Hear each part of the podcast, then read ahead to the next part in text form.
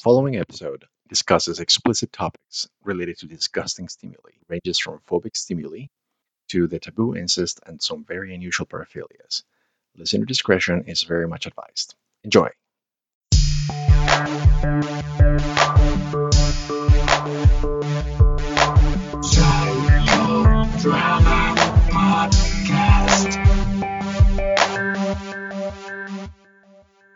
Welcome to Psychodrama Podcast. This is your co-host Katie. And this is your co-host uh, Leo. How are How you, Katie? doing? Uh, Jinx, We- roll a Coke. well, I am very excited today because we have a guest on, and usually the next thing I say after that is who I met on Twitter, but I've actually met Tom in person. So I'm I'm really excited to introduce Dr. Tom Armstrong, who's going to talk to us all about disgust. How are you doing today, Tom? I'm doing great. I can't believe this is happening. I can't believe I'm actually on your podcast. Oh, awesome. We're psyched about it. We really, yeah, been looking forward to it for past couple of weeks since we decided to the, the concept of it started working on the outline. I'm very, very excited about the whole concept because I think your area of research is very, very interesting. That's Cool. right. So maybe we could start off by just asking you what is disgust? I have to admit that this is actually a hard question for me to answer, even though I'm, you know, supposedly a disgust researcher. And so I'm going to ask you what is something that's disgusted you recently, or something that throughout, you know, maybe throughout your whole life has been something that really grossed you out. I, I'll answer that first because having known Leo for many years, I know that he has a particularly high threshold for disgust, maybe higher than anyone I've ever met. And I'll let him use his examples later. It takes a lot to disgust Leo, especially when it comes to food or drink. Um, for me, though, I actually find frogs pretty disgusting, and I feel a little mean saying that because I know people really love, some people really like frogs, find them very cute. But I, when I grew up in South Florida, they would get into the house and kind of surprise and jump in the way, and um, it, it's just something to this day. Even though I don't live in Florida anymore and there are fewer frogs, I just find them really gross and disgusting. Okay, really gross. I, I'm going to come back to that, and I'm going to think about that for for a minute. I need a little more grist for the mill. So, so, and Leo, I know you have a lot to say, but there's got to be something that grosses you out. Um, but here I come. I have a fair amount of grist for that mill. Um, so I, and I really don't. Yeah, as Katie was saying, I don't discuss easy. Uh, so I have to think about it um, because when I think about probably more some moral transgressions, but even those, I'm like I tend to be more relativistic about things. Um, what grosses me out? I don't know. Uh, I'm really thinking about this. I I can don't- volunteer some things that don't in case we want to approach Yes. it that way. So like one time I we were sitting in my lab in grad school at, at Florida State and we noticed in the lab refrigerator there was orange juice that had been expired. I want to say over a year. years. It was the two year. It was two year old expired orange juice. And and you know we're like that's that's pretty gross. We should probably throw that out. And Leo's like no no, allow me. Let's let's not waste that. And Leo drank it. Um and uh, it was really something. but I, I before you know just uh, I guess we probably should give a warning to our listeners that this is this episode is going to be dealing with my gross habits. I suppose I don't know, but um. I actually knew of that OJ because I bought it. We, we bought it for interview weekend at like Sam's Club, right? And then we put it in the refrigerator. And, and it, it was in the basement of I don't know Lon- Lonigan's lab is, is there, and we were studying for comps two years later. So I knew it was there. I knew I had bought it, and I also knew it came from Sam's Club. So I knew the provenance of it. And even though it had expi- indeed expired two years ago, and I swished it about, and I could see kind of chunks kind of floating in the bottom, I knew that that was just kind of like you know the pulp. And I swished it about, and I said, you know what? It says it's pasteurized. It's been it, it, it hasn't been opened.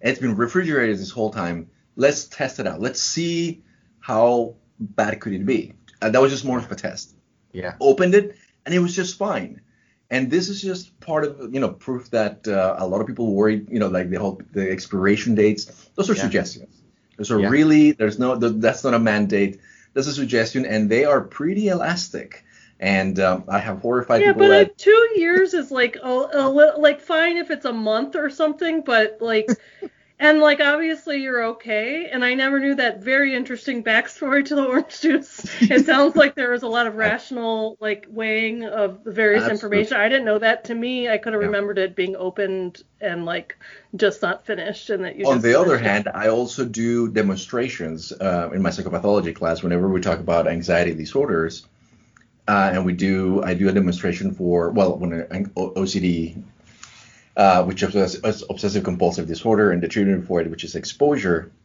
A demonstration that I do in my classroom is I dig my hand on the trash uh, in the classroom, and I don't. Most of the students think like so. I dig, and just a moment as I approach it, as I'm going to, I can see that you know about a third of the students start getting really agitated. and they really don't want me to get in there.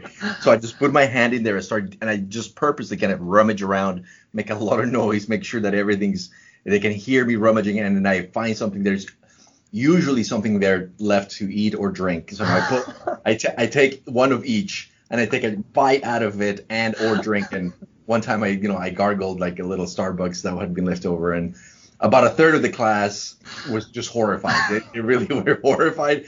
A third of the class was really astounded, and then a third of the class was having Tom's reaction. Basically, you know, if, if the listeners could hear, Katie's giving me a look of approval, of absolute moral and moral disgust. No, I think it's great. I'm just thinking of when I taught exposure, I showed a video of like David Tolin doing, I think it was called the OCD project, and he would would put his hands on like the gas pump and then lick his hands or just lick the oh. gas pump just because he was working with someone who was hand washing excessively for the treatment. And in that my students were appalled. Like they're Yeah. like, what? if- They're gonna get sick, and that's so gross. So if I had done what you just described, I I don't know what would have happened.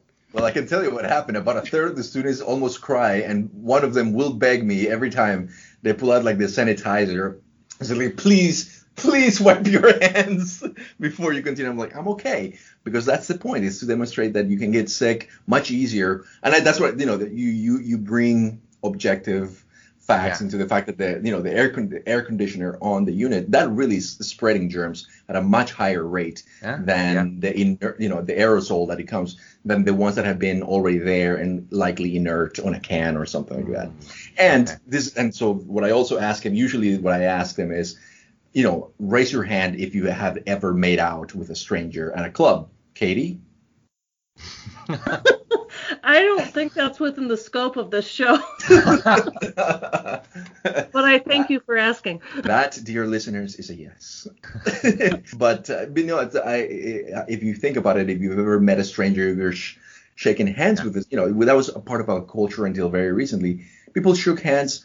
Uh, you know, at a party, you would go around shaking hands with people, exchange uh, that somebody people may have just sneezed in their hand and never thinking, like my goodness, I am doing just as much, I'm as much of a vector as putting my hand inside a trash. Uh, it's probably safer than shaking hands with 20 people at a party, and certainly less than, uh, you know, one of the co-hosts of Psychodrama going to a club and meeting one or two random strangers and then making out by, you know, before the night stuff. And we'll get let we'll let the audience decide who that might be. I was thinking about this recently because I do something much tamer than what you do, Leo, which is the classic lick the bottom of your shoe, right? I learned Oh, that from Steve good. Holland, and I've seen David Tolin do it at a restaurant at an ABCT conference. I think it was the Wow, one in um, some serious- I need to up my outside. DC. Yeah, I saw. I was like, you know, I looked over it. I saw something that in the corner of my eye, and you know, at his table, he's licking the bottom of his shoe. Um, I don't know if that's tamer. That's pretty. That's pretty out there. Wow. I was just thinking though that like, are people gonna do that post COVID? And maybe maybe Right. we need more Leos out there doing these things because it seems like maybe the sensibilities have changed, or maybe That's they, a maybe good they'll go back to normal question. quickly. I'm not sure.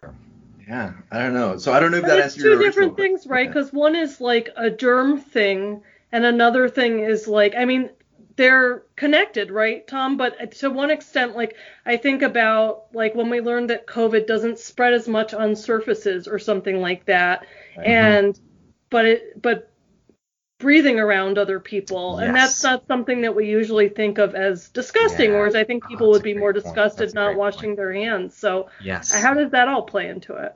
You know, okay, so there, I had an interesting discussion on Twitter. I don't have the best um, Twitter etiquette, and you know, and sometimes I'll just you know tag someone who probably doesn't want to be tagged. Um, oh, I do the same thing. I don't know oh, what yeah, like Twitter to, kid is. to ask them a question, you know, because I think that like Twitter is a help desk. And um, but I asked, you know, this, uh, you know, what someone who's sort of a leader in thinking about disgust right now, Josh Tybur, about why um, why it is that there's not less, why, why there isn't more disgust right now during the COVID pandemic. If, if because in evolutionary models right now, people Mhm. think about disgust primarily as a disease avoidance emotion, as you know, evolved under the selective pressure of pathogens. And Mhm. so like now we're facing this you know global pathogen threat. Why isn't everybody like vomiting and disgusted all the time? Mm. Um, but you know one of the things that's interesting about um, about COVID is yeah the there's not like visible symptoms.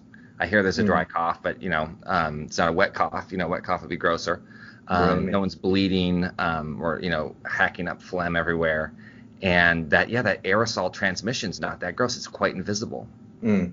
and it's not really yeah, traced back to something that's really gross. Like you know, um, we can we can trace contamination being gross and be grossed out by things if the sort of you go back in the line of contamination, there's something really gross, and the thought of contamination activates the imagery of something really gross. But that's kind of missing here. Like a frog. A frog. Well, Like that's if it, if it was transmitted by a frog, right? So if it was animal transmitted, what you're saying is that if there was a more clear, gross stimulus that was the the vector for it, people would be the, the threshold for it to be grossed out about it would be much higher, much lower, I guess. Yeah. Okay. And you know, an example that I, I heard him mention on a podcast was like um, mosquitoes and malaria. You know, like Uh, um, there's not a lot of disgust there because mosquitoes are annoying. You know, they're not Mhm. disgusting. mm, um, and the contact with them i mean and actually if you think about it it's quite gross you know they're like sucking your blood but it's kind of you know that's not the most salient emotion that's mo- the most salient part of the yeah, you just are more annoyed and enraged at the fact that they dare to bite you. I mean, that's my that's my thing. And I when I squid, here's what I do, and this is kind of not I don't know if it's disgusting, but I do it when I kill one on my skin, and I did this a couple of days ago. I leave him there as an example, and I don't know if it's true or not to the other mosquitoes. And I'm like, this is what's happening. I, I and I, and I know I don't know if there's any if there are any mosquito experts. I would love to know if they can smell death. And I'm Yeah. like, I, I would like to believe, it. I'm like, that's right, effers. That's one of your brothers down right there, and Yeah. you better smell. Let it this be a, a lesson as to what's gonna happen to you. And I walk around with you know a dead mosquito in my skin, which Yeah. it's a small price to pay to make an example of it. i think they they have to protect their psyches from the threat of death you know there's terror management in mosquitoes i think for sure um so I, okay this is Oh, sorry, sorry, sorry. Go ahead. well please. if i can synthesize these two examples yeah. they're really interesting because your lack of disgust really gets at the sort of um, the fundamentals. So, um, in thinking about disgust, the, the sort of grandfather of disgust is Paul Rozin, and he's Mhm. reading cultural anthropologists, and before that he's studying food and he's studying taste aversion learning, I think. Um, uh, and so he's coming from food to disgust because disgust is, you know, intimately related to food. It's kind of the anti-hunger. So he's conceptualizing disgust as being about uh, food and rejecting food that is contaminated, and uh, revulsion at the prospect of orally incorporating a contaminant. Um, Okay. And he defines disgust kind of functionally, uh, or something's disgusting if it were to touch perfectly good food and render it inedible.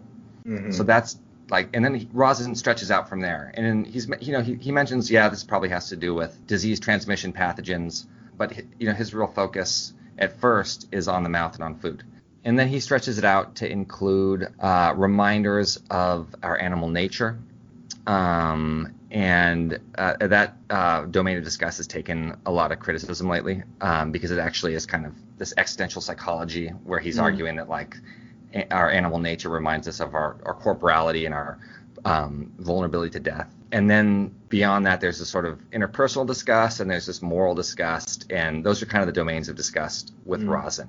But the oral disgust remained the, he called it core disgust. So the idea was that was developmentally first and that was sort of, you know, the, the qualia and the more, the, the expression of disgust was sort of based on that response to the threat of orally incorporating a pathogen. And so, you know, you have nausea, you have, um, you know, this facial expression that's about closing the, the mouth or, or ejecting the mouth's contents. And so he really, you know, the early thing about disgust, really about the mouth. And what's interesting is that, um, you know, some people are coming back around and saying, listen, we've been way too sort of liberal in our theorizing about disgust. And like now disgust is basically meaningless, right? Mm. It's it's become so loose that any instance of people uttering the term disgust, Mm. like the theory expands to, to account for that. So you disgusting with your tax plan. Oh wow, like Mm. disgust must do this now. Oh, disgust doing everything, and people are Oh, I just theorizing all these wild functions that are they're great stories. But then it's kind of interesting. You have this guy Ed Royzman at the University of Pennsylvania, who has has like this kind of hardline conservative take on disgust um, that's quite sensible and he's worth reading. And um, he's been writing about this for like uh, at least 20 years and saying like, listen, we just need to slow down. Um, disgust is about losing your appetite. Disgust is um, uh, object focused dyspepsia. It's when Oh. and you have to feel that uh, loss of appetite, that sort of disturbance in your stomach. You know, that's Mm. like that is really um, like a necessary uh, criterion for disgust. So I'm sorry, this is really interesting because I think that's the part that I was most um, kind of wanted to get towards to talk about because a lot of the discussed um, literature that I've been looking into is uh, relating to disgust-based morality, right? So Yeah. what you're saying is that there's a, from Paul Rozin's work a lot of the, the idea that maybe morality and what we consider moral or immoral in a culture and society may be linked in some way to disgust feelings. However, there's now kind of a, a counter to that branch of research saying we should just kind of really limit it rather than expanding disgust to be towards that morality. So we, we just keep it Yeah. to you know being able to keep food down. Period. Everything else is uh, you know just a, an extraneous construct. Yes. Okay.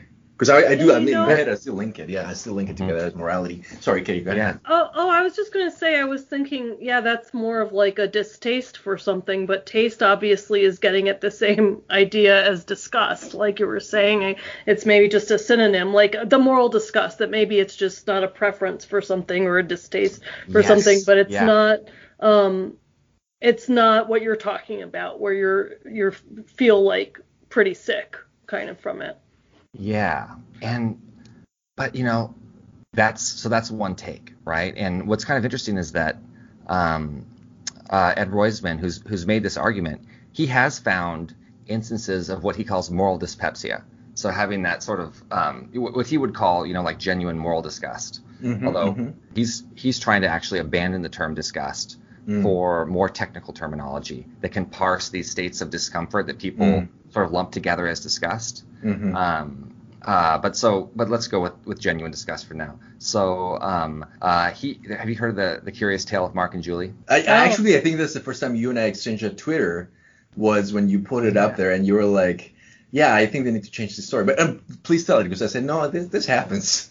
So Mark and Julie, um, so this is this is fictional, right? It's a vignette. I think John Haidt may have made this up, and the and um, it's you know trying to tease apart, I think, these sort of um, formalist and consequentialist moral judgments. And so the idea is that uh, there's this uh, couple, and or no, I'm sorry, gave away. There's there's a brother and a sister, and they go off to college. They go to different colleges. They're really close, and um, they really want to sort of meet up and they decide to rent a cabin and to really just sort of reconnect they decide to have sex and they decide to you know use all the necessary prophylaxis and it's entirely consensual um, and you ask people about that well what about what mark and julie did in that cabin do you think that was uh, you know morally right, Right. morally wrong and people say it's wrong and then you ask them why and then they're morally dumbfounded right they can't Right. they can't explain why they're just like ah it's it's just Gross. wrong Right. yeah, it's just gross. It's just wrong. And so, you know, I think like it would be, you know, have you seen those examples of like people going back and finding the, the, the famous people in the history of psychology, like Little Albert and Mhm. you know, Little Hans?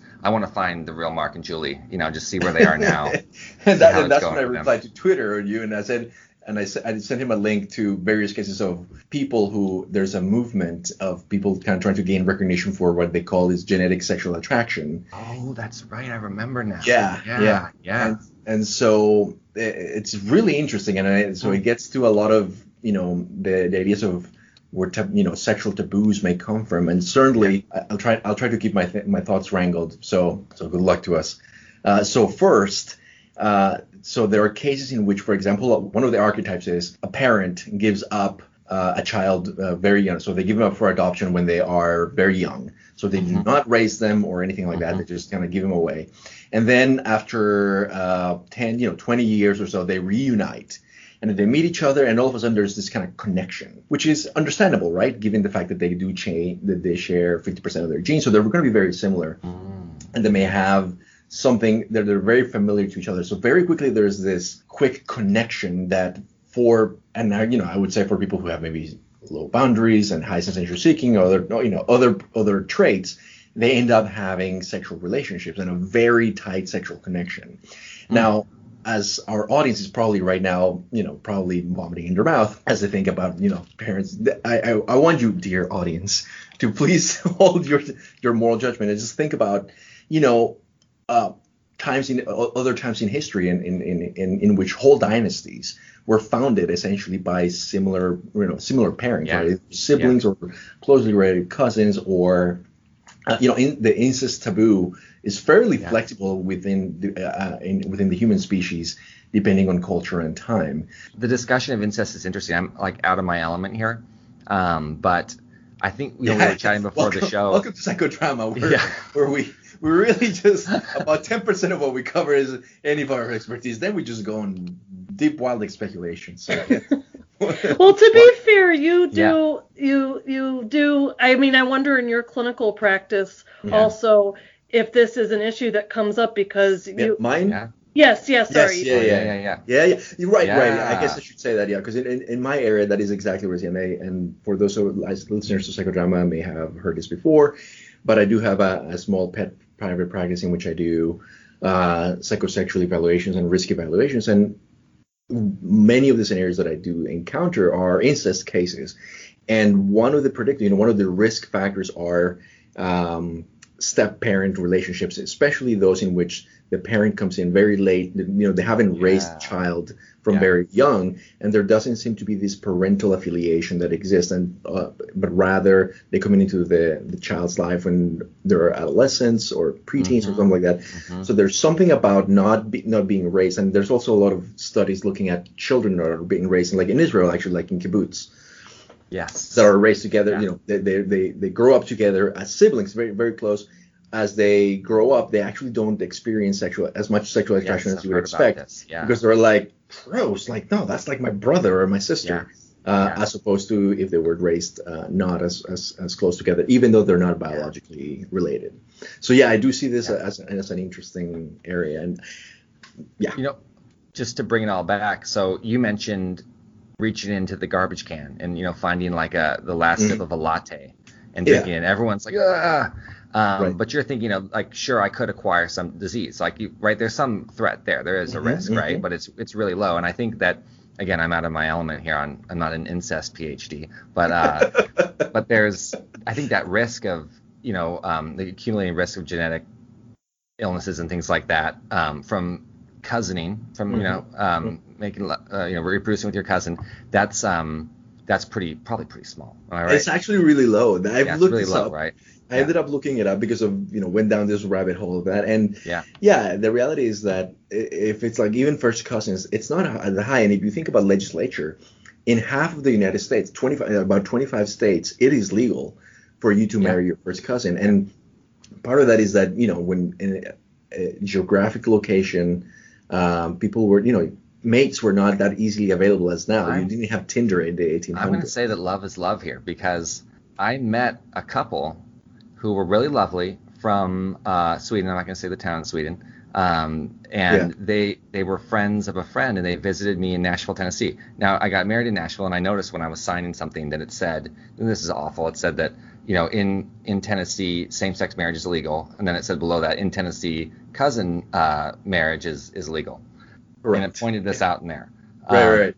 yeah, and uh, but so while I was in Tennessee, these this nice young couple um, from Sweden is visiting me, and I found out later on that they were cousin lovers, and that they actually had to come out to their friends as cousin lovers because their friends knew them as cousins, right and then and I don't know the full backstory, and then they you know they fell in love, and Yeah. um, you know I wouldn't want to ban them from being able to get married, and you know a, a peer of mine here at Whitman, um, he actually he just retired. Um, um, Chaz McKhann. He's a cultural anthropologist, and he was I forget who, which um, who wrote this, but he was writing about or, or reading um, some work on marriage, and someone was describing marriage and cousins in a way that really made me think back to disgust. And so it was describing cousins as a sweet spot in terms of familiarity Mhm, and novelty, mhm. Right, right? And you mentioned these dynasties, Yeah. and you also mentioned sort of the um, the sense of affinity that you have with someone who shares Right. your genes, and so maybe there's something really there. But I, I think it's really fascinating because if you look at um, Rozin's work on disgust in food, um, a lot of people know Rozin's work probably without knowing it. They've heard the term omnivore's dilemma from Michael Pollan, and that's a term from Paul Rosin to describe Oh. um, our relationship with food. That we have this ambi- this really ambivalent relationship with food, where as omnivores we, we're not specialists. We can't just eat like um, bamboo all day, and so uh, so we've got to get out there and try new stuff. At the same time, um, we do prefer things that are safe that we know won't make us sick. And so there's this weird tension between familiarity and novelty with food. I think maybe it's possible. No one's looked at this. I'm giving away the hypothesis, but maybe there might be something going on there with with uh, uh, shared genes and cousins. I don't know. That's my guess. I mean, that when I've thought about it, is I think I, I like that whole, you know, there's you know that perfect distance between familiarity and not, so you have enough in, in common, but not close. And I think about the, you know the fact that there are so many states and countries around the world in which that taboo is not doesn't it, it may exist in, to some degree maybe, but it's not strong enough to, for it to be illegal. And Yeah. so that that's just, and, and the term kissing cousins has to come from somewhere. So you know what I mean? Like so this is enough of a phenomenon that it's known. So I think what it's interesting then to to think about is what is it about cultures and we've talked about this with other guests when we talked about with Hal Herzog when we were talking about eating eating your pets, um, which Mhm. sent sent Maddie, which is Katie's dog, scampering out the door the, the room apparently. Um, She did not like the sound of that. would be you know what what do you think then uh, influences um, discussed in one culture versus not regarding Yeah. eating one type of food versus not Yeah. Okay, so we've gotten disgust. We've gotten cousins. We've got we've got we've got the cousin taboo, and then we're going to go back to so we're going back to the cultural contingency of disgust. really Culture disgust. And what was the thing you just mentioned? Disgust and food. Oh yeah, eating your pet. Because the eating your pet's a pretty good one. Because there's this whole idea of the moral circle, you know, and like there's a What pretty compelling, like the idea that like the people who you afford dignity and rights, you know, and who are within the moral domain, who you know, mm-hmm. and then outside of that, you're excluded. So that's really interesting because like you know a lot of the history of disgust and prejudice, which we're getting to later, is um, you know using the rhetoric of disgust to tarnish uh, you know ethnic groups, um, this uh, you know religious groups, um, uh, sexual identity groups, and push them outside the moral circle. Um, like you you know the the, the dis- projection of disgust make, renders people sort of animal and inhumane and, and in, inhuman. But it's interesting to bring you know animals into the moral circle by making them your pets, and you can no longer eat them. So you know this incest thread is really interesting, and um, so you, you mentioned moral disgust earlier, Mhm. and uh, Ed Royzman when he found that people were experiencing genuine dyspepsia uh, to Mark and Julie, the cousins, or no, not cousins, the brother and sister, um, having sex, you know, he called that moral disgust. It's interesting. Now, um, uh, in more recent evolutionary theories, and Josh Tybur's theory and, and Deb, Deborah Lieberman's theory, um, there's a domain of disgust, sexual disgust, that is about um, uh, it- it's revulsion at the prospect of sex with uh, an unfit mate and um, or inappropriate mate, and so someone who's too old, too young, too Mhm. related, um, and so that's how you could also spin um, incest. Um, and that's it's interesting too because obviously you know disgust and sex intertwined, and but a lot of a lot of sexual disgust is not really this same kind of sexual disgust. It's about mate fitness, mate appropriateness. A lot of sexual disgust is just about pathogens. Uh-huh. Um, so to kind of come back to what disgust is, um, you know, the core of disgust in in more recent evolutionary theories, it's sort of focused on pathogens and preventing um, contact. Um, in in uh, in the Tybur and colleague theory I just mentioned, the sort of three domains of disgust theory. Um, there's nothing special about the mouth. Any kind of contact with parts of the body, um, it's kind of an even, even playing field. But in some of these other evolutionary theories, like um, from Kupfer and, and Fessler, I hope I'm getting these people's names right. Um, in, in, in other evolutionary theories um, that focus on pathogens, there's still sort of a recognition that this oral route of you know transmitting acquiring well acquiring pathogens is particularly important and that you know you can see in the disgust response that you know where the sensations are in the body the expression on the face um, that it's really about contaminated foods Mm. um, and so you know again sort of the core of disgust is about um, you know contaminated foods but then there's this question about how disgust might be repurposed and um, you know what's going on with uh, disgust towards how people use their body um, towards our own bodies um, Mhm. you know there really is this sort of ambivalence about corporality in humans at least in the sort of um, uh, European American tradition that I'm familiar with and that a lot of these psychologists are reading. I'm not sure how, how cross cultural that is. Right. Um, and then there's the frogs. You know, there's there's Katie and her frogs, and you know, in the back of my head, I'm thinking, is that really disgust? Or is it more that of a one- phobia? Yeah, like imagine. But isn't that pho- yeah? That's Yeah. that's a good question. So Like how do you differentiate that phobia from disgust, or are Well- there disgust-based phobias? Okay, so Katie, you're eating a, a, a sandwich that you like, and I show you a picture on my phone of a frog. Do you lose your appetite and stop eating? Mm. Um, probably briefly, yes, I think so. And it depends on how froggy the picture is. So Okay. if it's like a Kermit the Frog, I'm cool. but if it's like I let's this is where maybe it is phobic. If I'm looking on Instagram and there are pictures of particularly slimy frogs, Mm. like Yeah. I might that person. And I don't I'm not afraid, but Yeah. it does gross me out. Yeah. So yeah. is the and- sliminess? Is it the slimy or the yeah? If you were to identify like the the main sliminess, stimulus, yeah, is it Yeah, the well, this is sliminess kinda- aspect of it? this gets into sort of my particular approach because you know I'm like I'm not very theory driven. I'm like methods driven. I have an eye Mm. tracker and I just try to do everything I can do with an eye tracker, and that's what I'm interested in. That's you know like I, I'm not good at writing grants because that's like the story. You know what can I do with this eye tracker? So, but I measure people looking, you know how how much people look away from things, and Mhm. it turns out it's a really good indicator of disgust. Like it really tracks self-reported disgust, and um, it distinguishes how people respond to say images of people harming themselves versus Mhm. images of vomit and feces Mm. um, where it's the vomit and the feces that people look away from, not other unpleasant Mm. images, um, even ones that are really disturbing. Mhm. Um, and so I would say, yeah, like if that's really important to me in determining if you're experiencing disgust. Like, are these pictures you're seeing on Twitter, on Instagram, are they bothering you?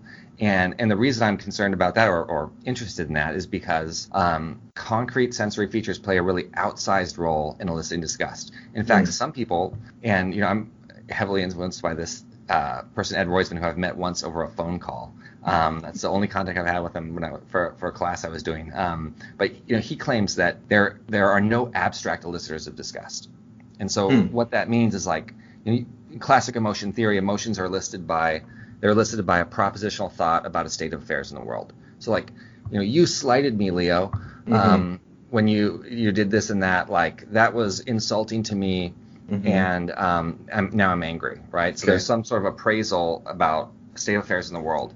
Um, you know, disgust doesn't seem to be that sophisticated, and it's more like a reflex. And it's just sort of you know registering these sensory features, and the sensory features themselves really drive disgust. And we know that in part because of uh, this classic experiment. You may have heard of it with um, uh, Rona Rozin's first experiments, where he takes fudge and he shapes it into like Oh, a, yeah. a disc shape or into a dog poop shape. Yeah. And you know, when it's offered to you shaped as dog poop, people are like, I don't want that. I'm not putting that in my mouth. Like everybody, everybody in uh, knows. like yeah, like nearly like 80, 90 percent don't want to eat the fudge, and then but they know it's an illusion, It's fudge, right? you know. yeah. But you can't get over the sensory-driven disgust. Would that Well, well, gross ooh, you out, sorry. Leo? Go ahead. No, Would you know what's so interesting? No, I don't think so. And I actually thought I, I, I always forget I would love to do that for a demonstration in my class. Would be to bring Nutella, bring delicious Nutella, and say, here, I have some crackers and put them in.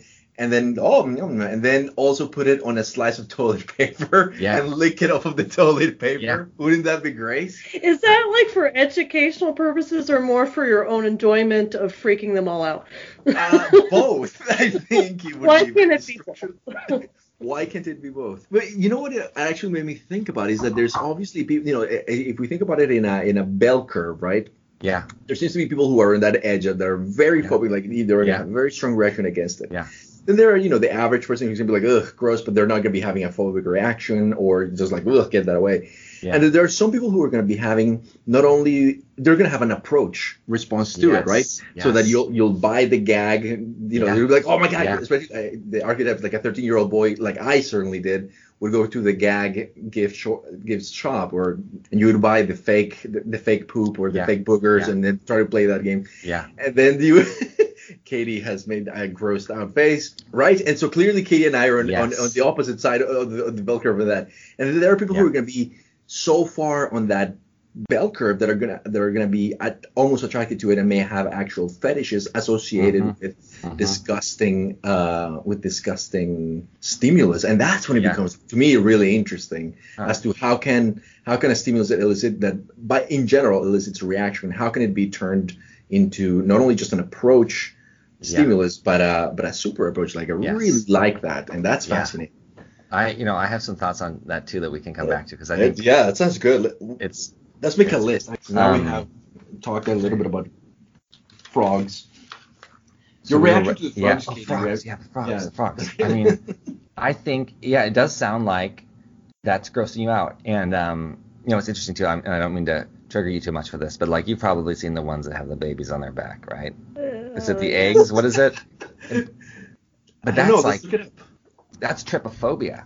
oh that's trypophobia, it, right? yeah that's what i that's yeah, the, and there's the your holes. And so trip, you know, trypophobia is is interesting too. It, I mean, some. Oh, there- I just I'm forgetting this good article. There's a, there's an interesting article on it that suggests that it's related to disgust. Um, there's another perspective that um, a lot of what we call disgust is actually um, an ectoparasite defense mechanism Mhm. That's distinct from the sort of um, oral pathogen ingestion defense mechanism of disgust, Yeah.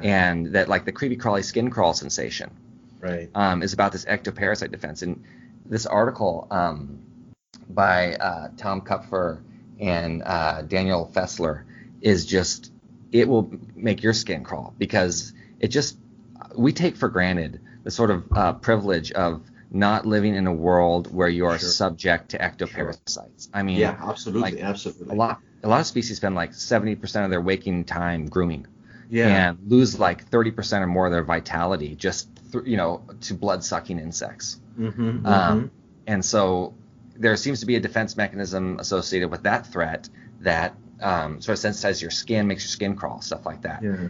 But yeah the frogs i mean it seems like part of it is definitely their um, appearance and their sliminess and they seem to be um, you know if you take this in the evolutionary direction those kinds of textures and um, uh, maybe you know you know dank fetid swamps that those are Mhm. also going to be places where there are germs Mhm, Um, mhm. and uh, so, you know, I, it does sound like disgust. I, I only ask because I had a friend who grew up in Jamaica, and he had a phobia of frogs. Mhm. And um, because when he was growing up, and you'd think you get maybe get more exposure, um, but uh, like reptiles, amphibians sometimes jump on him, and you know, there, you know, it seems like a factor is just the unexpected nature. I've heard, you know, people with similar uh, fears around birds. You know, like if you get bombed by a bird, but then people, off, often the folks I know who are afraid of birds are also disgusted by them. Yeah, that's that's so true about the surprise part about it. When I go when I visit my family in South Florida and if I'm going for a walk with my sisters or something and a frog jumps, I will like run into the road, which is Aw. clearly more dangerous than the frog hopping in front of me, but it's just like a response that I have to Uh-huh. it. Now that's more of the phobic response for Right. sure. And you're right, you, it's I don't like go out of my way to avoid things. I try to be a good practicing cognitive behavioral Mhm. therapy, but I do. That is my initial response to Yeah, things. Yeah. I can tolerate it, but it and I like I said in my Instagram feed, I do. I don't like when I come across a frog or something like that. Is there anything about the color green? Because I noticed that represents disgust a lot, Yes. like the emoji Mm. Yeah, Oh, yeah. interesting. side out. Yeah, you know that's a great question, and I mean, there's so vo- vomit is often represented as green, even though it's Yeah. not really green. You know, it's Mhm. funny too because like people say puke green. Isn't puke green a color that people dislike? So I maybe there's some associations with vomit, but um, Boogers. And then, Boogers like, are definitely slime. green sometimes. bitter vegetables, like you know, Oh, overcooked bitter vegetables. right. That's another sort of um, you know thing to not take for granted is that you know I living in actually the think that present green beans are gross. I will. T- there you go. Now he's uh, like green Oh, yeah. beans. I don't like them. I, I mean, I'll eat them, but I'm like I I have to like put them in butter or something. I just But were I they don't like 'em. overcooked though? Because when I grew up, like the the green vegetables were just steamed and blasted. Yeah, and then they would taste bad. And like if they were Brussels sprouts, all the sulfur would come out. they're not particularly tasty. Yeah, I actually did it. I, I stuck my tongue out. If Paul Ekman was in my office, he would have said yes. That was absolutely a disgust face. I, I stuck my tongue out like the kind of look. I'm like, I don't. I don't like two year old orange juice. Yum. Green beans. Ugh. And you know that's interesting, pasteurized though. that's an interesting discuss question too. Like one of you know one of the projects for like Paul Rozin was dis- distinguishing between distaste and disgust, and distaste being this oral rejection reflex for bitter or sour foods that can then be associated with foods through nausea. Um, and then um, and then disgust and for Rozin, you know, he, he thought that discussion disgust involved ideational properties of the stimulus, meaning you know abs- more abstract properties like it's about its origin or nature. Um, and so like with the green beans, you're not like oh these foul green beans. Like No, you just just don't don't like the way they like- taste. Yeah, it's like the way it tastes, and I have a bad association because my mom would be like, "You're not getting out of the out of the table until you finish." them. I'm like, I'll just There's a push them around." there.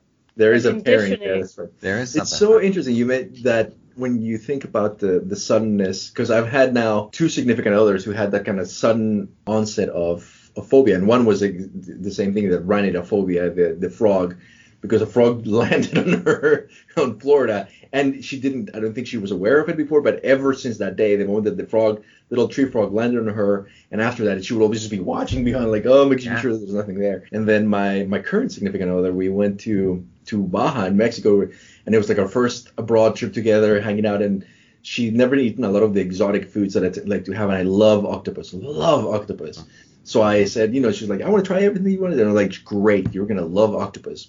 And this, you know, this octopus lands on our table there, and I I couldn't tell. I was too focused on the delicious octopus in front of me.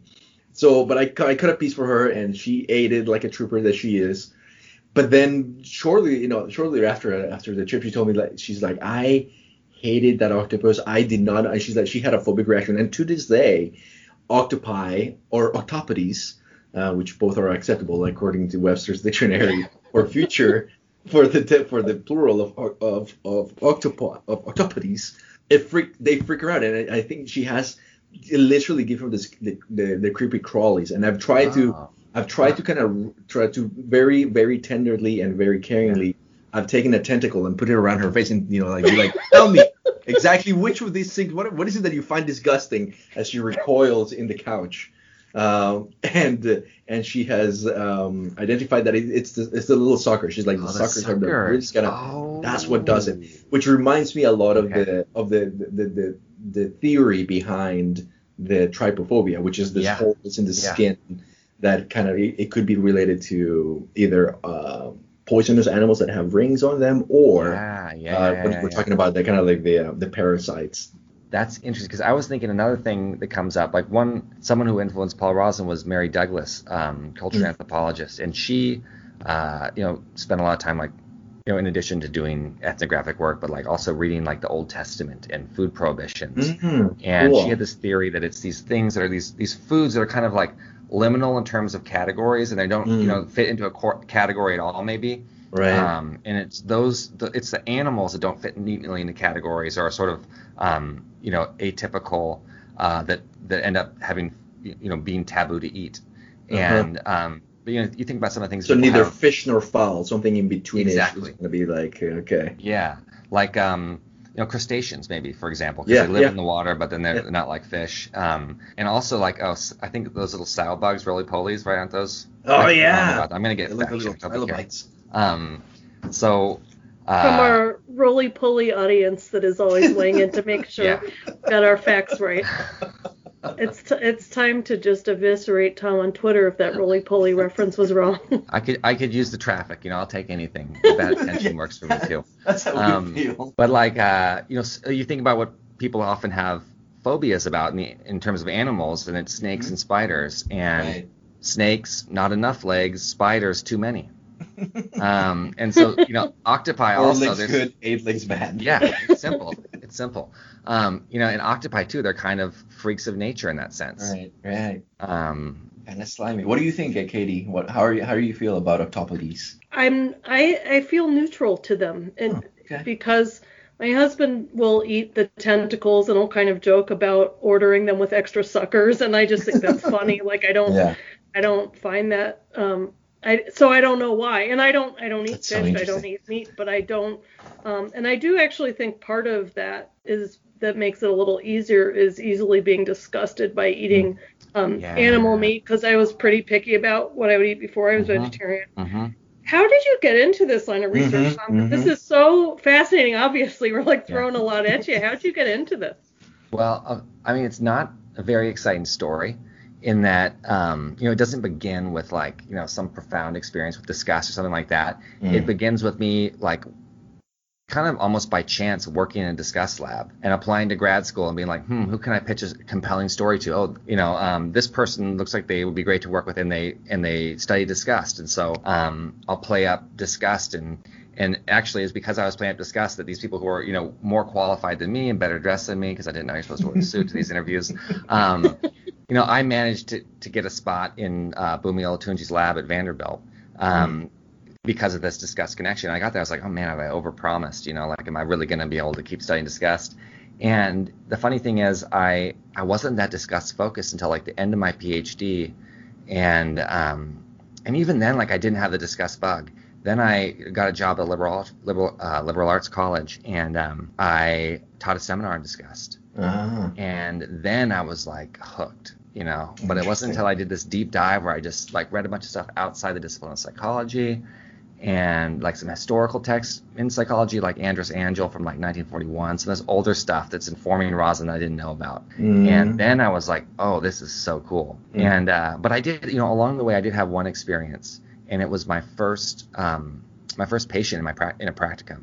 Uh, Mhm. in, my, in a, an anxiety disorder practicum, and um, this person presented with OCD, and disgust was just like this organizing theme. Mhm. And you know, um, and, and he was really concerned, um, and I have uh, his consent to talk about this in educational purposes in classrooms and places like this. Um, so uh, he was really uh, concerned about um, semen and getting semen on other people, and then being Mm. the object of someone's disgust and moral disgust. That's so interesting. And you know, the interesting thing about OCD, like the doubter's disease, and it really goes after taboo things. Right. So, like when I was at um, McLean Hospital, um, at the OCD Institute there, there had been sort of this this group called the Poop Group, and there were people like college students, there were Right. um, you know ladies in their 70s who Yeah. were you know obsessed with um, not being you know completely responsible uh, with uh, personal hygiene related to going poop, and Uh-huh. because no one talks about it, so you know, there's nowhere you can look up like how exactly do I do this. Um, because it's taboo, and so because it's taboo, it's this area, you know, where OCD can kind of latch on and fester. Uh-huh. And so it's same thing with like semen disposal after one masturbates. You know, like um, there's there's not like some CDC checklist to be like, did I do this right? And um, oh. so he was really concerned about like um, his semen, and um, but then I found out later on that uh, this person had a food neophobia, and they only ate like a really sort of restricted Mm. range of food, and they really wanted to like eat ethnic cuisine that they Mm. weren't familiar Mhm. with, but when they started to eat it, they would think of okra. And then they would think of the texture of okra and be Oh, grossed out. slimy. Yeah. Yeah, and you know the texture somewhat like semen. Um, and there's a sort of you know um, chicken egg thing with like, okay, was it were you bothered by okra first, or was it semen? And it, it Mm. turned out it was the okra. The, the food neophobia came first. But anyways, that got me fascinated. But it was really actually sort of taking this deep dive um, as a, as a college professor that like made me think I, I just want to study this all the time. Oh, that's interesting. That's it is. How how would you approach treatment if someone's presenting that way? Well, that is a question mark because yeah. um, yeah, and you know one of the things about disgust is like not a lot of people study it. Mm. I don't think it's like probably I could count on one hand or even less than one hand's worth of fingers how many grants have been um, given to study disgust. Most people who do it, it's like they're kind of a side gig or at least one of many things they're doing, and we don't know a lot about disgust. And often um, there are these you know widely held assumptions that are like actually foundational to a lot of disgust theory that are they rest on shaky data. And that's Hmm. probably all psychology, but like there's this idea Hmm. that disgust is cognitively impenetrable that um, you know like when you're seeing that fudge it's shaped like poop like the Mhm. fact that it looks that's almost like a co- like a visual illusion like you can't undo the percept like you can't undo the disgust and um, so that that one experimental demonstration has been really influential to make people think okay cognitive therapy is not going to work Mm. um, maybe it would work um, but there's this this notion that you can't change the cognitive therapy there's this notion that it doesn't habituate or undergo extinction Mm. um, but you know, I've tried to to study that, and and I I have found that that disgust doesn't habituate much.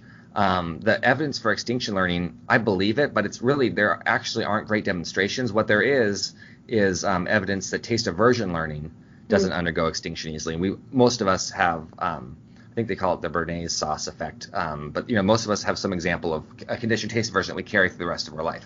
Mm-hmm. Um, but like, it's not clear if that really applies to all disgust. So, but um, but long story short, I think there are enough clinical a- anecdotes and enough findings in research to suggest that there's something peculiar about disgust, and disgust doesn't seem to respond to treatment. And that was my own experience. So, mm in terms of what do you do, well, one thing you, that it might just take is more exposure. So, um, mm-hmm. Paul Rozin found that with a, um, a, cohort of medical students at, at UPenn going through a cadaver rotation, mm-hmm. they they did become, you know, after three months, less disgusted by cold dead bodies. Mm-hmm.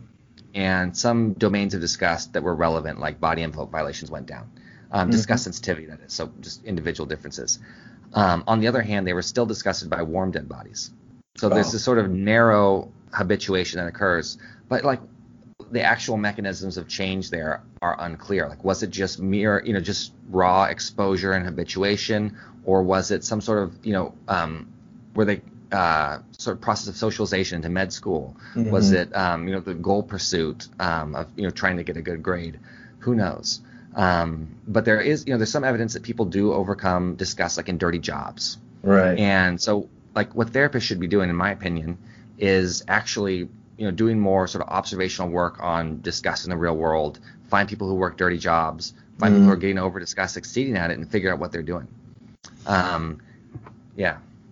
That's that's so interesting. It reminds me of a couple of things. One, the article I, I posted an article in uh, as a kind of preparation. It's from the New Yorker, I think Yes. And she wrote about foods, you know, that are considered disgusting in one area but not in other ones. It's this this the Museum of Disgusting Food in, in Stockholm, in Sweden. Yeah. And uh, one of the things that the author wrote about was how she, was Chinese, but then came from China. Then we find like certain cheeses here in America, yeah. like or pizza. I was like, oh my god, yeah. this is horrible. But eventually, by just eating enough of it and being exposed enough to it, eventually it just becomes palate her part of her palate, yes. right? So that reduction in disgust yeah. occurs. Oh, that was such a great article. Right. So and, that, and so the question, you know, the question is, how does that happen? Is right. it like, and if you think about, you know, um, uh, you know, I have a I have a friend and, collaborator um, who talks about durian, and um, right. They were they were initially grossed out by durian.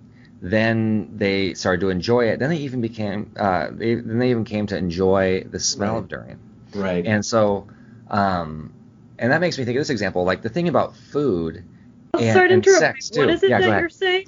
Durian. It's durian. It's that stinky fruit. Oh. There's like laws against it. Like you can't have oh. durian in a hotel room in some countries. Oh, okay. Um, it's on my list of things to eat. Oh, yeah, okay. and but the thing about it, you know, so the thing about food, the thing about sex is that these things are also rewarding. You know, right. foods are um, primary reinforcers, and so like in that case, you know, and I don't know how much this applies to the other clinical context, Kay, to get back to your question, because, you know, with food and sex, like, you know, if you can get hang in there long enough, there's this reinforcement that activates a competing drive, you know, um, or, or satiates a competing drive. And so there's there's that factor, and then there's also counter conditioning with that pleasure. So there's all these processes going on when you're talking about eating food or having sex. Mm-hmm. Um, and so, but I wonder, like, how's that going to apply to uh, phobia of frogs? Mm-hmm. You know, do you eat the frogs? I have, as I've mentioned on the show for some reason before.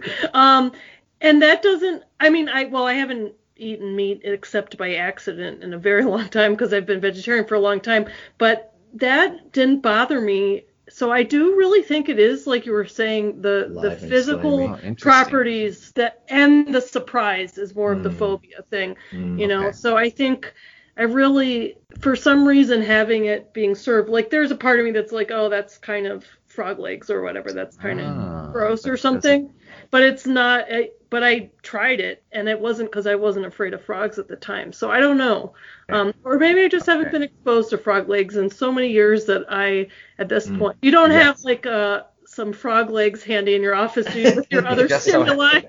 It's just so uh, you know Just I have. the I- thing. Let's test her out. Do you have a plate of frog? all I have is I've got a spider right here. Yeah. But I don't have any. I don't have any frog, frog, well, frog legs. But that's okay. That's really interesting. So, huh, I mean, I mean, I think that really gets at something You make me here. feel so interesting for just being kind of wimpy about frogs. I can tell you this is already very healing because Yeah. it's being those non-specific factors of genuine interest, affirming, you know, Mm. thorough Mhm. assessment. I'm already Mhm. feeling a lot better. I gotta get back into therapy. It's I haven't, I haven't been able to provide therapy since before COVID. So, um, uh, I mean, I just really interesting that you can eat them and it doesn't bother you. I mean, that's fascinating. That it's and that speak. I mean, to me, that sounds like disgust because it's. I mean, disgust does generalize in some ways, but then in some ways it doesn't. Like, I mean, the poop emoji. The poop. Uh, the poop emoji is all over the place. Like before they tore down the Kmart in Walla Walla, I saw. Uh, you know, they had like towels. They had they had like Oh, yeah, uh, you can buy floaties. Yeah, Yeah, yeah, poop emoji, everything. Um, and so like, you know, once you abstract away from the concrete sensory features that are the most disgusting, the thing just doesn't really become disgusting anymore. It's not like sort of the, you know, the concept of frog itself. Whereas I wonder, you know, I hear about people with dog phobias who are like afraid of Snoopy, you know, and there's this, you know, really loose generalization gradient. And you know, definitely, it's easy to imagine someone who's like, you know, gets bit by a, a pit bull being afraid of like a, um, a poodle, even though you know, in terms of their perceptual features, they're quite different and easy to discriminate. And you know, this is something you could do research on, but I feel like there's not a lot of conceptual generalization with disgust because, like, you know, you're eating the thing that disgusts you the most, and because it's in a different form, it doesn't have the same sliminess, the same same appearance. Maybe it's not the frog that jumped on you in Florida. Right? It's not this. Oh, I I was just gonna say I recently started watching. Um, I was watching one of those reality competition shows where they eat stuff that most people find disgusting. Leo would probably be fine with it, but it's like. You know, fly-covered food or Yes. animal parts Yeah, that yeah, people yeah. don't usually eat. And their approach was, well, first of all, they did vomit a lot, so I'm not going to say this is effective, but they uh, the most effective ones were imagining it was something else. And I don't know if they had a much more vivid imagination, which is avoidance, which obviously in a lot of places we wouldn't recommend that. But in this case, in Yeah. a reality context, competition yeah. with gross foods, that seemed to be really adaptive. They're like, Oh, yeah. you know, this is pizza that I'm eating or whatever. This is chocolate or whatever. And that's What is this? This this sounds like just gold to me. This show where people I talk don't about even want to say it because it's so bad. Do you remember 900 years ago when there was the Real World Road Rules Challenge on MTV? Yes. Well, apparently they still make seasons, and I recently watched season 36. Of road rules? What? Yes, I know, and I hadn't watched it in Season years, but it was on way. Hulu. I, that you made me feel. Oh, wow. feel And very- you know they well they still have some of the same people on who are now Huh. in their 40s. One just turned Okay. 50, and then they have some new people. But it's a regular feature now that they eat gross foods. That's usually one of the oh. challenges.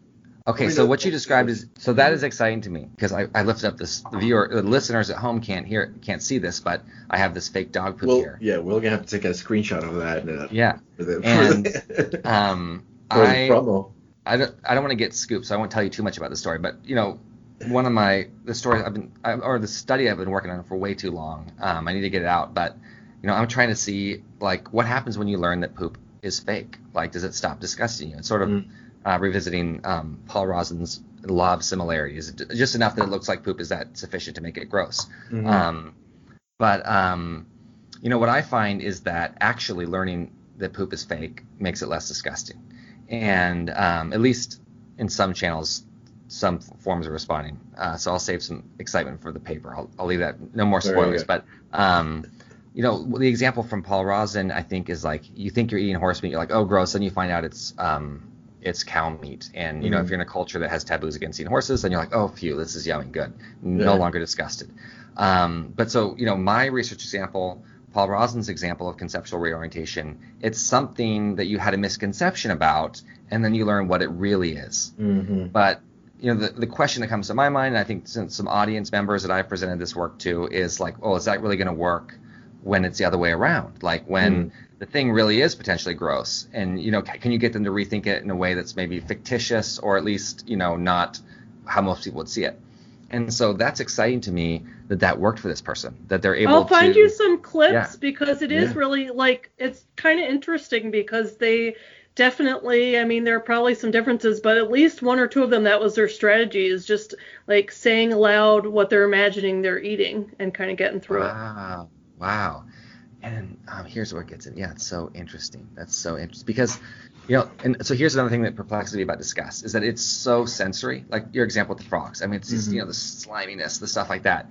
And yet it is, as Rozin would say, ideational. Like it is about our ideas of the things. And what Rozin said once is that food has to not only taste good, it also has to think good. And so, like if you're um, eating something, the texture reminds you of something gross, then it's not going to think good. Um, and so maybe you can rethink it, you know. So maybe you, maybe the, the challenge is to make the food think good. So what was the thing that they were eating and rethinking? There were a variety since I've watched several seasons since discovering it was on Hulu. But um, it's one one thing that they did actually did make them sick, which was they ate um, what are those very hot peppers? The Reaper, the Carolina The Reaper, yeah, pepper? Carolina Reaper. Yeah, and that actually made many of them sick. But then there was stuff like rotted cheese, Yeah. things like that. Yeah, I think yeah. like the heart of a goat or something like it was stuff like that. So the heart of a goat's a good one because you know you cook up that cook that up and um I so I'm mostly vegetarian too. I've never and I haven't eaten a lot of organ meat in my life, but I'm guessing that the heart of a goat, you know, you cook it up, you don't tell people what it is, you could easily think that it was something that you that you ate. But I've only so this well a couple a couple of things. One thing that reminded me of when you're talking about being able to eat the frog is that most people eat you know people who are meat eaters are going to eat cow or Yeah.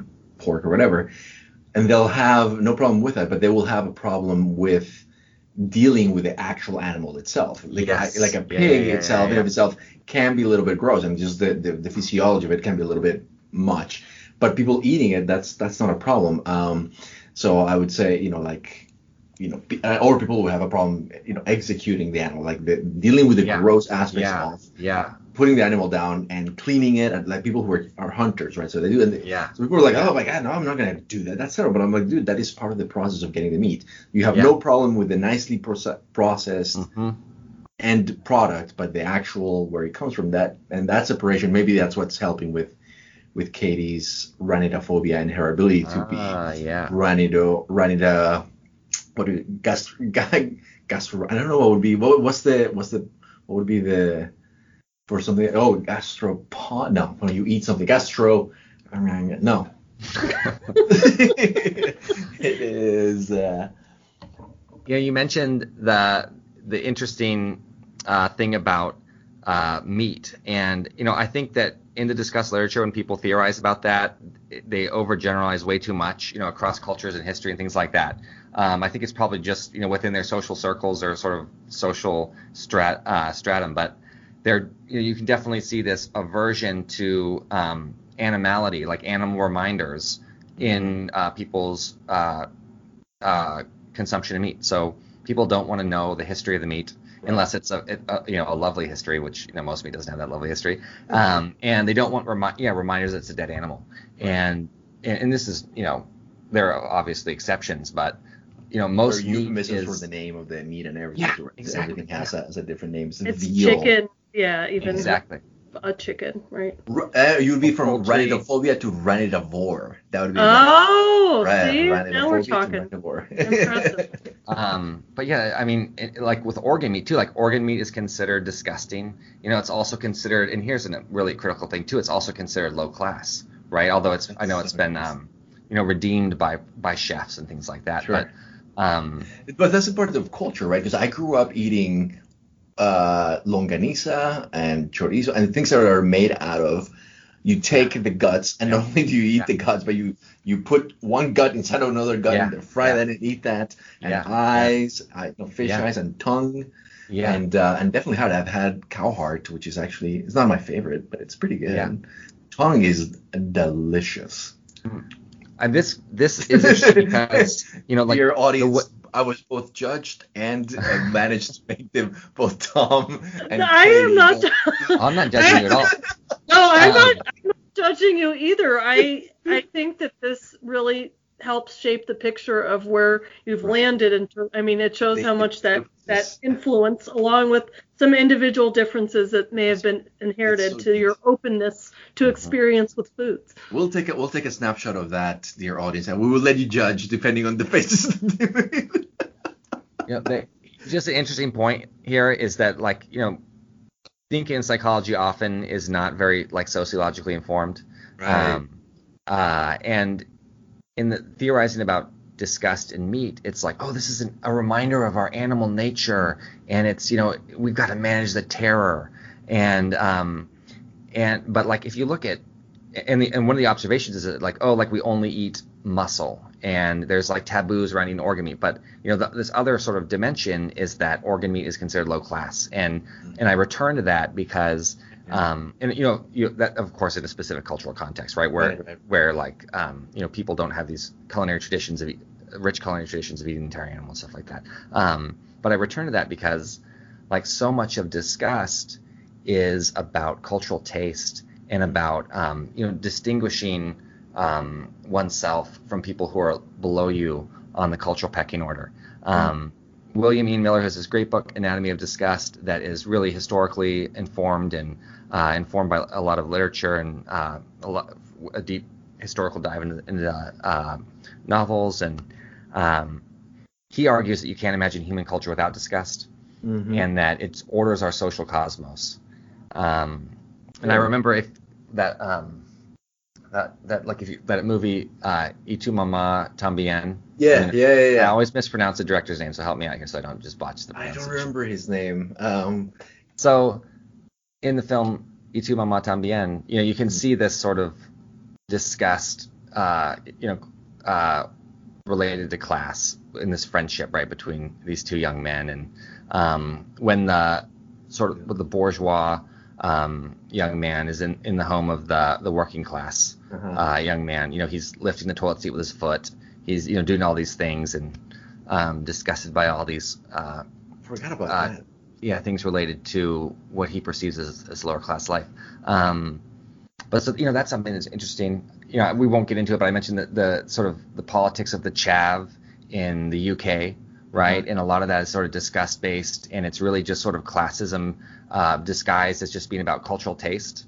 Mm-hmm. Um, but even like if you look back, but that's interesting that we use yeah. the word taste to yes. describe fashion, right? Yeah. Or yeah. when somebody has high taste, you know, right? So it's like, yeah. oh, this person has a sense of fashion or not, or whether that fashion uh, falls within the bounds of what's considered decent or normal or high, cl- or as you said, high class versus low class, right? And then yes. those people who go out of their way to be you know extravagant in one way or another, but maybe yes. in some cases it would be high class versus low class. I guess that's yeah. interesting. I just thought if, about. If you look at like um, the etymology of disgust, mm. it makes it into the English language from French in like the 16th century, and at the time there is um, this sort of uh, there's this explosion of disgust in a way in that um, there well, there there's there's increased refinement, you know, and the sort sure. of uh, I forget the name of the, the author of the, this work, but like the um the civilizing uh, process, something like that, where where people's uh, sense of delicacy is just mm. expanding, and there's you know more and more sort of norms and prohibitions about yeah. the body and things like that. Um, and so disgust makes it into English, psychologists take it literally. They're like, oh yeah, you know, look at the etymology of disgust. It's distaste. Clearly, it has to do with the mouth, the mouth, and gustation. But really, mm. it's probably not literal. It probably, at the time, um, you know, a lot of people were uh, having this sort of dis- cultural distaste towards um, other people's behavior, mm-hmm. and and so. Uh, you know, if even just the etymological origins, origins of disgust in English kind of speak to how disgust sort of intertwined with uh, class and culture and um, and sort of distinguishing oneself from someone beneath you mm-hmm. by your sense of refinement and delicacy. That's so interesting. And if I could just kind of hook it back a little bit to now that we're kind of taking back back to a cultural kind of sociological perspective, um, in thinking about shifting attitudes. So when you think about shifting attitudes, individual disgust, or a person who's able to get over the disgust regarding whatever full stimulus. In, uh, I kept thinking about how attitudes toward certain you know, sexuality in the U.S. has shifted, right? So the attitudes toward divorce have certainly shifted in society as as it's become more normative. But in the U.S., it seems like a lot of the debate regarding uh, same-sex marriage, for example, a Yeah. lot of that debate was informed by people you know making by moral judgments Yeah. that were lathered in the in the language of disgust, right? So Yeah. there, were- there were there were uh, for people who were against it, it was an affront to their morality, and oftentimes it was, Yes. they said that that type of sexuality was disgusting, however conceived.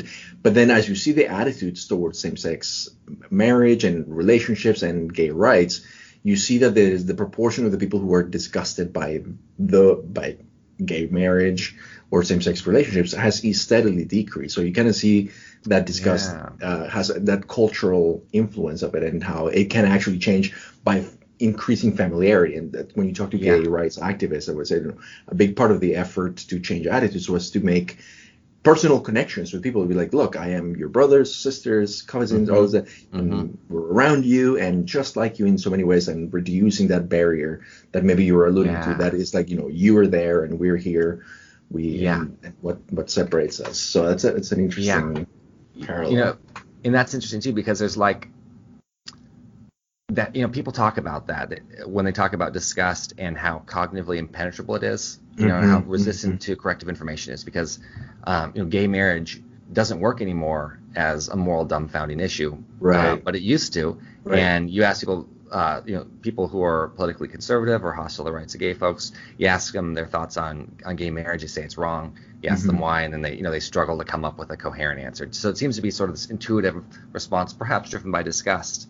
Um, Mhm. but then people point to the, the rapid change in attitudes right. um, around, um, you know, gay marriage to say, well, maybe disgust, you know, maybe it is open to information. right. And you mentioned all these different processes that help, but I wonder too, like, you know, how much has um, how much has changed, and you know, I actually sort of stopped teaching disgust and homophobia in my class because I was just sort of uncomfortable because a lot of the the discourse made it sound as though like disgust was like a normative response to homosexuality. Um, but you know, I've been thinking about it more recently with that Montero video by Lil Nas X oh yeah. because that video you know broke this taboo in sort of uh, you know representing queer lust and um, also you know men hooking up with men or mm sex as they call it in in uh, sexology literature and you know one finding to this day is that both straight men and um, straight women or people who you know identify as predominantly straight um, they will avoid looking at mm sex so men having sex with men when Uh-huh. it's depicted in film or in, in images in eye tracking studies Uh-huh. um, and so there's there's still something there, but then That's you've got this Lil Nas. X video, and Yeah. it's broke the internet, right? It's Yeah. downloaded more than anything ever on YouTube, Mhm. and so I feel like there's some, you know, it's possible in the case of you know homophobia that there hasn't been enough because of these taboos that still exist in what's visually represented. There hasn't been enough exposure. So there's been a lot of change through other processes, but there might Mhm. be some, you know, some, you know, hidden disgust in places that still sort of needs to see sunlight. So when you're talking about things like homophobia, of- course there are people who are going to say that there are maybe people who are afraid of their own homopho- uh, homosexual impulses, and that's why the reason why they Mhm. you know, they make a point of avoiding it because they're just trying to correct that. So that's that's fair, and I can see that. But then it makes me think of people uh, when when you mentioned about uh, people that they avert their eyes. How there's a whole subgenre of um, there's a there's a book called uh, A Billion Wicked Thoughts, which is really good. It was by a computational neuro- neuroscientists looking at they downloaded a bunch of um, computer searches of for pornography from the internet from a span of years Mhm. to see what people what what kind of what were the pornography searches that we're doing. And a lot of it was kind of what you would expect you know the archetypes of kind of just heteronormative sex. But then we started like digging more into the you know in, in the kind of the lower quartiles but still significant numbers of those searches would be for like same sex uh, uh, scenarios but include but often by women who by like straight women who are att- not just attracted to that there's something that is uh, stimulating by same sex uh, in, in a way that would be not perhaps the stereotype of a straight man looking for uh, same sex women having sex that kind of thing. But it was it was they, they theorized different reasons for that. But it, it's it's really for me it's interesting to start thinking about kind of what are the, the, the those exceptions to the rule and what might be the uh, Hmm. the reason why for some people right? Uh, things that may be aver- you know, may be either aversive or not attracted to some, it, it attracts them. It's, and I want to make it very clear that I'm making a very a very Yeah. clear division between you know same-sex sexual behavior and then some fetishes that includes disgusting stimuli. I'm just thinking about Mhm. what is it about for some people that they may find um, disgusting um, stimuli that most people would find disgusting that finds it that makes it attractive to them, or Mm. what is it makes it stimulating to them? Yeah. So, uh, so I'm not a, uh, an expert in incest, and I'm also not an expert in, in paraphilia and, and sexual disorders. I'm, I'm happy to chat about them, but really quickly, Yeah, yeah, just like um, you know, I I have been uh, collaborating with um, Samantha Dawson, who's a, a an assistant professor at University of British Columbia, and um, I am just like amazed by the world of sex research Yeah, because it's yeah, it's, it's like awesome. siloed off. You know, like the ma- mainstream journals, when you know when you submit sex research to them, they often say, "Oh, that's specialty work," you know, send it to the Right. sex journal. There's this amazing work that I wish um, were being published in, you know, mainstream experimental psychology and emotion journals. Mm. Um, so, just a quick plug for for some of this um, sexology research. Um, but uh, so you know, in relation to like how discussing things become uh, the the object of desire, Yeah. um, I have to just mention Freud here because you know Sure. Fr- Freud's theory, and I'm probably gonna get this wrong. I'm gonna get some angry emails. Is that um, uh, Freud's theory is that uh, disgust is protecting against forbidden desires, right? Mhm. And so um, uh, you, you know you're having disgust towards um, you know sexual things, for example, because you really want them. And then the question becomes, well, what about some of these like um, this bodily excrement and stuff that Right, people find right. universally disgusting? We talked about Yeah. cultural differences, but poop, universal disgust elicitor. Um, Well, that's interesting. I mean, you know, we kind of chatted about this before, but you, you know, on the one hand, I think it's Freud who says something about the how it's sort of um, unfortunate that the end of the digestive tract and the genitals are so close together. Um, but there could be something, you know, with that proximity. It's easy to, you know, you think about association learning. Um, uh, I don't know that I don't know much about erogenous zones, but I know that you know there, there's potentially a lot of um, pleasure involved um, with uh, you know sort of the the source of feces. Um, Right. And so like that's where my guesses would be. But I I don't know. You're the one who who studies problematic sexual attraction. So I'm Right. curious what you think. Yeah, well, so that's the that's the part that I so I the case that I'm thinking of and um is uh, there was a case well it was at uh, let me see how can I a clinical case uh, that I was that I heard about was a it's related to a person who had it's there's a there's a syndrome called uh, Kluver-Bucy syndrome, and you can see you, the people have observed it in mostly like in primates but also in humans, in which they become kind of indiscriminate. They, there's it's combined by kind of indiscriminate sexual drive, and not just indiscriminate, or a very high sexual drive, and it seems to be related to perhaps uh, injury to prefrontal cortex and limbic areas.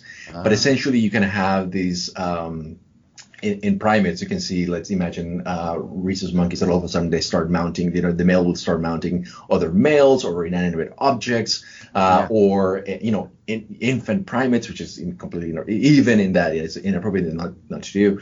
And then in humans, there was in this particular human case that I have uh, case case report that I heard about was a person they became indiscriminate and so they were just like basically any and all semen, but they became particularly fixated on feces and they would find um, Katie, brace yourself. Uh, they Thank would you find for my disgust trigger warning. disgust, disgust trigger warning. They would find that uh, used uh, on the highway and masturbate with them. Oh my god, that's that is disgusting. yeah. On so many levels. Um, yes. Well, And thank so you that- for having me on your show to talk about masturbating with So, roadside so dive. Tom, who's an expert? Uh, what do you? What do you? That Is that's our teaser clip right there. Everyone's gonna tune in. Someone needed to dethrone all of the disgust vignettes from before. Mark and Julie, they're going down. Um, Chicken Man, you'll have to Google that one. Chicken Man, Chicken Man has been defeated. I have sex with a chicken. Uh, yeah, and then he then he eats it, or I think he, he either eats it or he gives it to his neighbors to eat. Yeah. Oh, I know. It's a joke. I mean, I hear you think it's a Yeah. joke, but yeah, This I, is it's not a joke in disgust research. This is like, you know, a some scientific endeavor I, know, trying to figure out why people are bothered by Chicken Man. Um, vignette. Yeah, yeah, fair enough. But so, Gee, that- I, mean, wonder. I wonder why NIDA does not want to give you guys money. but, you know, my response here is is telling because I hear that and I think like, oh, that's taboo. I can't talk about this on on on this podcast. I, I can't talk about this with your millions of listeners. Um, And, uh, Psychodrama Nation is Yeah. Um. So, but look, this is an important clinical phenomenon. If someone's doing that, I mean, especially assuming there's lots of other people w- with presenting with the same condition. Um. That's so the we should take this rare. seriously. Kluver- But, but I was gonna say Kluver Bucy itself is fairly rare. However, people with you know people with fetishes that are problematic, you know, when, when Yeah. they're engaging in the behavior in a way that is compulsive against somebody else's wishes, Yeah. or in a way that it's illegal, then it becomes problematic, right? So it's really Yeah. interesting when it, it you know for people who are you you know engaging in and I'm going to say I'm going to use the word fetish in a in a, in a sex positive way in a Yeah. in, a, in a very sex positive very consensual uh, so kink I'm going to use the word kink Mhm. instead Mhm. um, then it's not problematic however when the person starts doing it uh, with people who are strangers or unwilling victim or unwilling partners uh, and or victims uh, then it becomes problematic, and it is really it, it becomes interesting to see, you know, what, what is the source, what is the what is the etiology of these behaviors, and how can we then do something about it? Because obviously it's distressing and impairing to that individual and potentially dangerous to others, right? So Yeah. it is it, it is because it's interesting how, and then if you want to get it, and look at the larger literature, what is it about this behavior that makes most of us recoil? But for some Yeah. individual, this individual's brain, it's some, you know, something in that circuitry has just tweaked and make the make make it go. Yeah, I want some more of that, and that's interesting. And to me, it's to me, it's also interesting to see how people are attracted, you know, pain, right? So why do people engage in uh, uh, masochistic or, or sadistic behavior? Yeah. Sort of benign. uh, when most people are exactly most people are going to be Yeah. like recall against it but for some people it's like yes more of that what is it about the neurobiology of those individuals that makes a stimulus that would make your behavior your behavioral inhibition system kind of pump the brakes for Yeah. those people that actually it Yeah. activates more it's a behavioral activation rather than inhibition Yeah. You know, it does make me just think about the status of psychology as we discuss this because we sort of got to go to the the um the sort of naive neurobiological accounts Mm. um, when there's probably some rich psychodynamic tradition of trying to think about uh, you know the, the psyche and how how the id attaches these things. And it, you know they're probably equally valid I don't know. Um, but I, or maybe I'm wrong. What do you think? I, I mean because it just seems like if you I don't know like the, maybe the the the uh, I don't I don't know how to talk about this but it seems like like there's probably someone out there who has given this stuff a lot of thought and written about it in sort of a psychoanalytic or psychodynamic framework who Yeah. might and I'm thinking about how like people are rediscovering um, some of these late 20th century um, psychoanalytic thinkers after pre- President Trump became president. Mm. Which you had a great. I love the narcissism episode. Sorry, I'm kind of Oh, going off the rails yeah. here, but no that's great Thank you.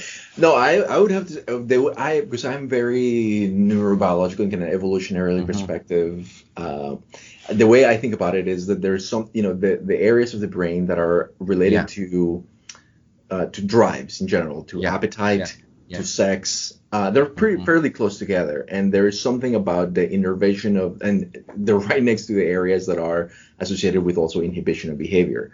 And so for people for who either through injury or neuroanatomy, um, those connections are just not this, you know, the average. The same, they get transposed.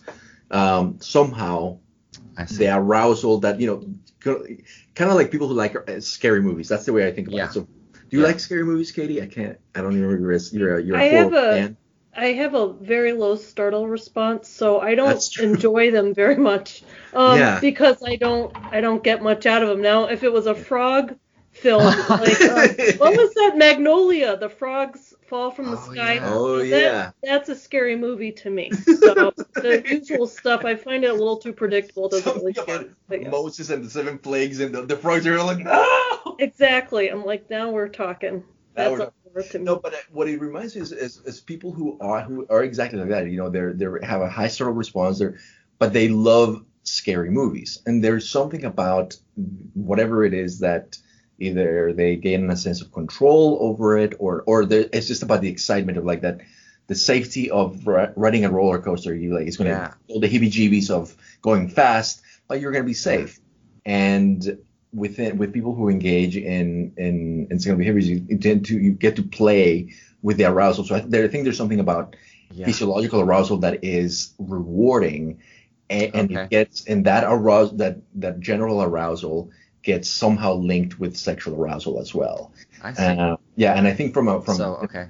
the phylogenetic perspective, if you look if you look at animals in general, having kind of having sex, it's not gentle. It's not you know I don't see otters bringing flowers to their mates. They're just violent little critters. Oh critters. yeah, otters are terrible. I They're- know. They'll I bring know flowers research to their otters. mates. Yeah, they have to like chemically castrate them in the research programs on otters and at the zoo and stuff because the males are so awful. They're awful. Yeah. They're terrible. If, you- if if you haven't heard about otters, Katie, they are like. Yeah, I've heard about dolphins, and I've heard Yeah, enough about dolphins are- animals after yeah, that. They are also little They're gonna brutes. start eating meat. Um, Well, so that's wait, how I okay, so so I so I so you don't really need the symbolic in that Yeah, account, so. right? It's just I- sort of I- yeah. That's Well, kind of okay. that's, that's that's my explanation. I mean, my best offering here is is just something I stumbled upon, which is that the first time you show people something gross, Oh. they check it out. And this actually stumped me because I remember it was like four in the morning. I couldn't sleep. I woke up. I was like, I'll analyze the data from that study I just ran. It was, and um, and I remember just looking at this Something data, like, like to kind of just make sure it gets a little sleepy again. Yeah, and I looked I looked at the data and I was like, what the heck's going on? Because it was like the first trial, people are looking at this um, poop, and then the other image was like an infected, I think it was a toe with this terrible um, wound, and um, but these images like people were really looking at in the first trial, then still more in the second trial, and then it kind of flipped, um, and since then in all these studies I run, it, it seems to be really just the first trial where it's focused, but people will, you know, I call it rubbernecking. You know, they'll just Uh-huh, they'll rubberneck, they'll gawk at this disgusting thing. Yeah. You know, I think it if you look at um, the literature on curiosity, on interest, the model is that um, you know novel stimuli that hold the perspective for greater understanding or sort of satiate this desire for information, um, uh, they elicit interest and curiosity, and um, and so I think you know things that are novel and that we, we don't get to look at or contemplate, those things elicit interest and curiosity, and um, things that are taboo we don't get to see and we don't get to contemplate. And so I think a lot of the um, you know the intrigue and the draw to discussing stimuli Uh-huh. is about um, just the taboo nature of the stimuli that you don't get to see them very often. So like when you drive by, um, and then and there's also the sort of you know it's nice to be in a position of you know what in the philosophy of aesthetics they call disinterested perspective where you know you don't have to worry about something happening with the object like it hurting you or you don't want to like get it and have it as your own like it's just contemplation so you know you're driving on the highway and you see like a rotting deer carcass Mm-hmm. if you were jogging by it, you know, the disgust, desire to get away from the smell and stuff like that would predominate. You wouldn't be interested in it. But um, from a distance, it's like, oh, I've never seen Mhm. the insides of a deer. Oh, I've Mhm. never seen the life cycle this way. You know, and it, it can become intriguing. Yeah. Yeah, that's that's really interesting because the things that draw our attention for their novelty or the forbidden nature of it kind of seem Yeah. like they can play into that too. Yes. So where do we land? Like, okay, so like, the, the the question that I have is kind of where where do you land on disgust-based morality? Just kind of a little bit of a rejoinder, Yeah. and that yeah. Given that we kind of we touched about Yeah. This taboo okay. Well. I'm and, uh, I'm really influenced by the work of Roger Giner-Sorolla.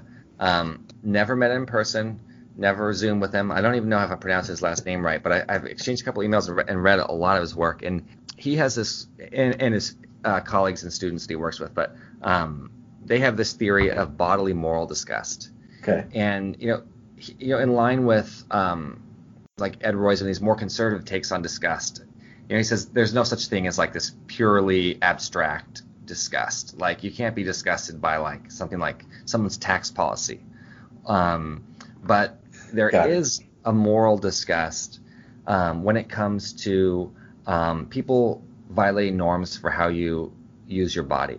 So not Mhm. norms like more like you know abstract moral norms, um, but like you know. so you can be things- angry at a tax policy, Yeah. but you cannot be disgusted by it. Yes. Okay. Yes, but you might be disgusted if it you know, if if someone's yeah violating a norm for how you use one's body, for how you use your body, and and that sort of grounds disgust, you know, in the corporal, um, and and and so that sort of seems more plausible to me. On the other hand, um, you have this sort of um, cross-cultural and cross-historical phenomenon in which people mm-hmm. use the language of disgust to express moral outrage. Mm-hmm. And so you can see this like you know in the European tradition and going back to at least Shakespeare and, and, and further. Um, and in the present moment, you can see this cross cultures. And so, um, you know, there's something there. But in terms of whether like this evolved, um, you know, pathogen defense mechanism that we call disgust, whether that's being activated by moral transgressions, I think most of the time it's not. But it, it's more of a rhetorical act and mm-hmm. a metaphor. You know, like you disgust me for um, you know your racism disgusts me. If you say to right, someone, right, I don't right. think that you know. I think people you know they're saying that in a, in a genuine way, mm. um, but I don't think they're experiencing the same disgust they would experience like um, you know seeing a diaper on the side of the road. In your mind, you're disgusted. You know, you say you're disgusted by you know hearing a Fox talking head say something racist, right? Mm-hmm. Um, and you know, I don't think when, when we speak that way, it's not that um, you know we're deliberately misrepresenting our experience. Um, it's just that uh, I think it's more of a rhetorical act. I don't think you're reading out you know what's happening in your body and saying mm, you know what I think that's a disgust I'm feeling towards you. It's a powerful thing to say, and it's powerful for lots of reasons. One reason is it suggests that you are you know you are low. You are you've mm-hmm. debased yourself by saying that. You know like mm-hmm. um so so that's powerful and um, and then also when we experience disgust, it's sort of like black or white. You're not going to talk me out of it. You know, like we talked earlier about disgust being cognitively impenetrable. Like if I tell you, um, you know, you your behavior disgusts me, you're not going to be like, well, no, you don't. You know, you got to look at my behavior from this perspective. Like, right. that's not going to work. It's like this is over. This is what how I feel. Um, so yeah, I mean, the, the the rhetorical use of disgust really deserves to be studied in its own right. So I'm not trying to you know dismiss moral disgust. It's just it's been taken so literally. Like, you know, I just read a study that had a bunch of cool parts to it, but they were just, you know, there were these items where they were asking people like, how disgusted are you? And it was things like, you know, someone burning a flag. Mm-hmm. And it's like, mm-hmm.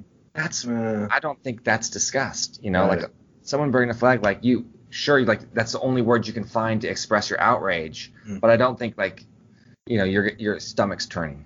Right. So anger or outrage would be perhaps. Yeah. Okay, that's fair. Mm-hmm. You know, I think with with morality and disgust, again, we're just sort of like grabbing it the wrong way. Like as psychologists, we want to see like you know, there's been this holy grail to find some really abstract moral disgust elicitor and then demonstrate, you know, psychophysiologically um, uh, somehow that the body is experiencing disgust. And that was like mm-hmm. the holy grail. And there was like, you know, um, science papers, psych science papers, um, you know, reporting evidence that's now, you know, has either been not replicated or due to the sample sizes just doesn't look mm. reliable.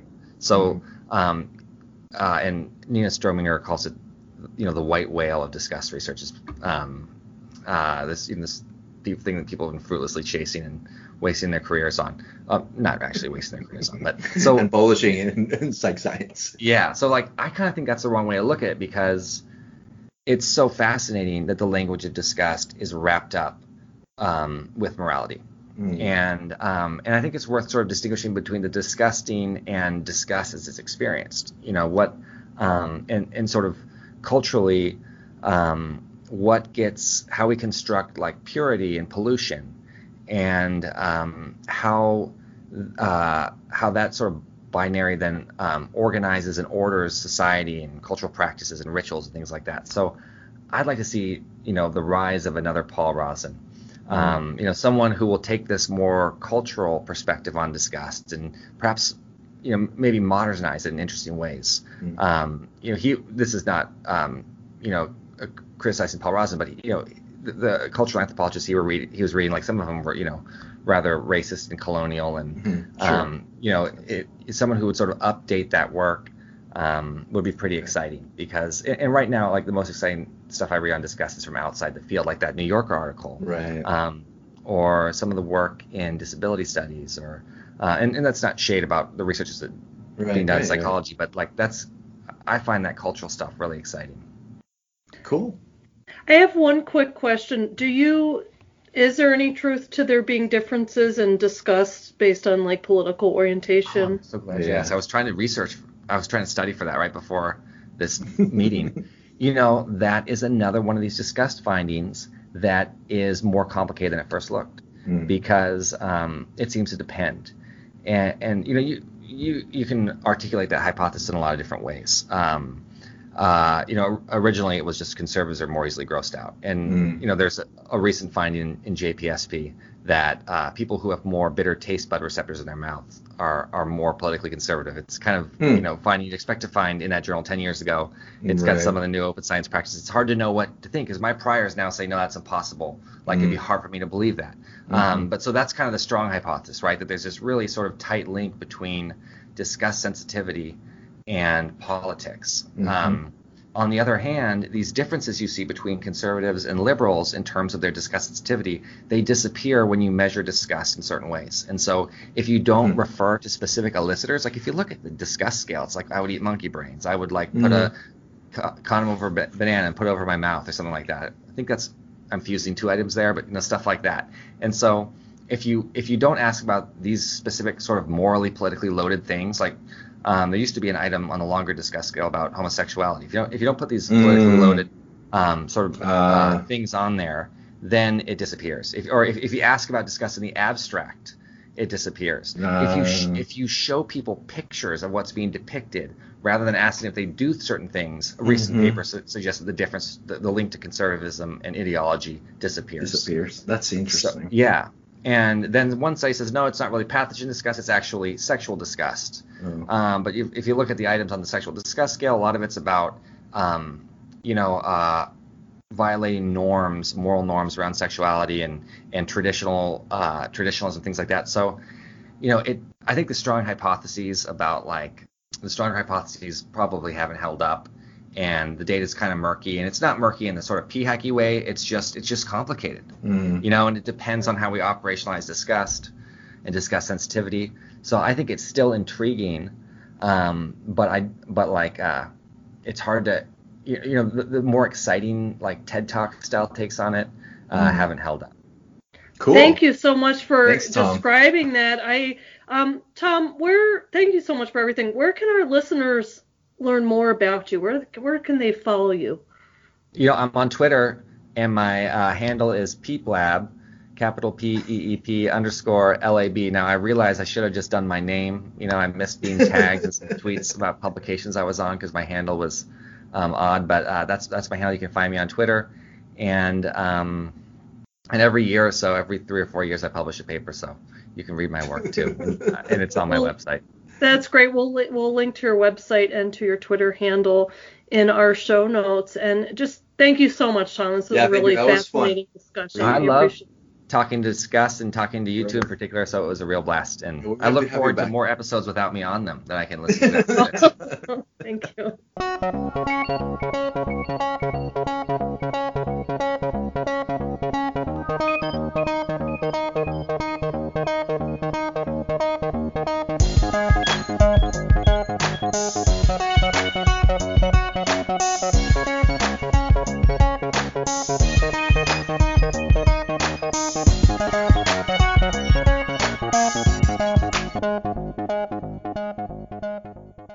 really like your podcast because it's like some of the uh, so, it's funny the podcast space. There's Yeah. so many like blowhard dudes. Like every, almost every podcast has a blowhard dude. Yeah. There's like a hard alpha male on everyone. well, that's the part of that Katie edits out. Every you know. that's that's the, all, all my blowhardedness gets completely. So what you're saying is that you I should accentuate that, and we're not we're not really we're, I'm not doing the. Yeah, the no, it's yeah, that's what I'm saying. I'm just emasculating you. That was my goal. No.